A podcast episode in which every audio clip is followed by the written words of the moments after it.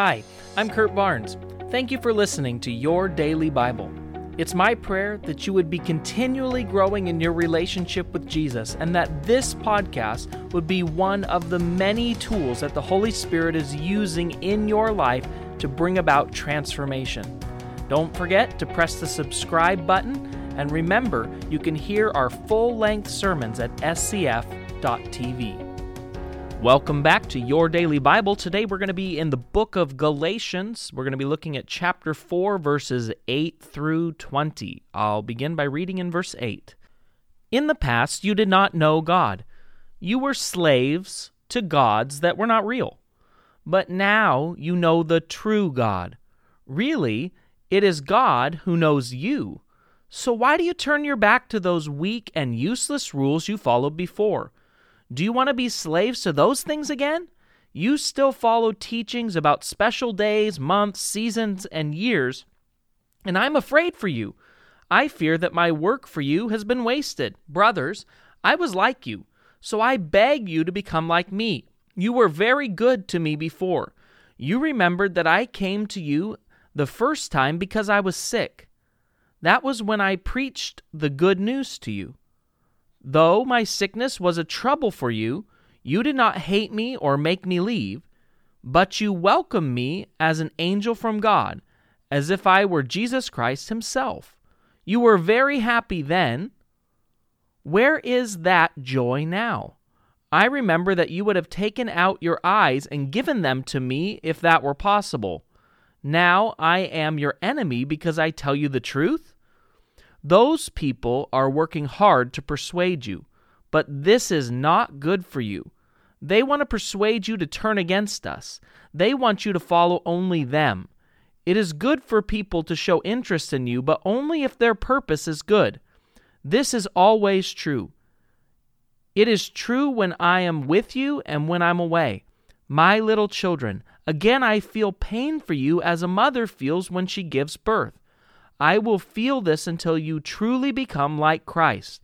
I wish I could be with you now. Then maybe I could change the way I'm talking to you. Now I do not know what to do about you. You may have heard the saying, don't drink, smoke, chew, or hang out with girls who do. For many of you, as you grew up, this was probably familiar advice. The point of it was simple stay away from bad influences. Only hang out with people who follow the rules. And why it's well intentioned advice, it actually misses the point. Instead of focusing on who other people are following, it focuses on the rules that they follow. This is not a new problem in the church.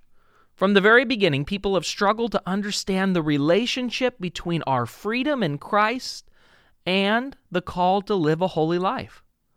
Often, to solve this problem, churches obsess about either obedience or grace.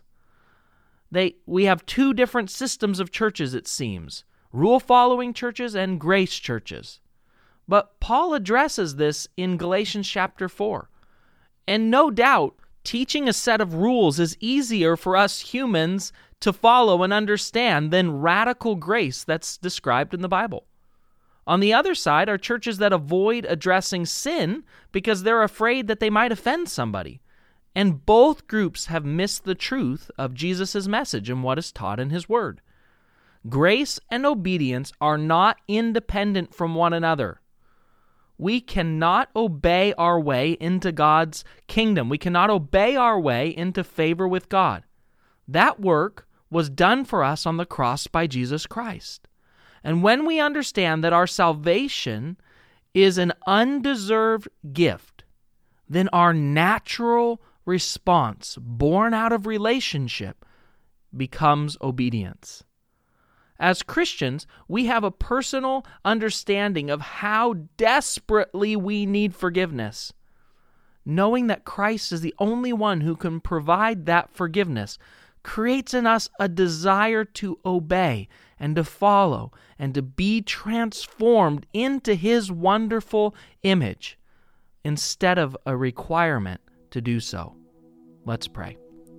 Father, I thank you for this amazing truth that because of your Son, Jesus Christ, He is the one who paid the ultimate price for all our sin, all our unrighteousness. And so today, you are not looking at us as sinners.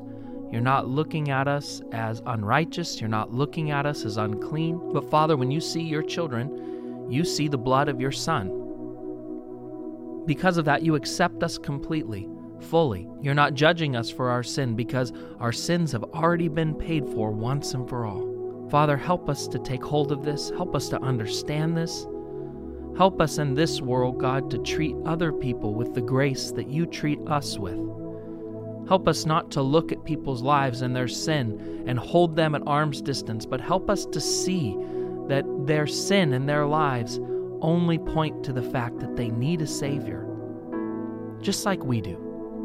And Lord, help us to love people, show them kindness and generosity the way that you have shown us, so that by knowing you, they can be led to a new way of living. But only through your Spirit and only through your Son can we ever truly change and be transformed. Help us to remember that and help us to live our lives to influence others on the better life that you have for them. In Jesus' name, amen.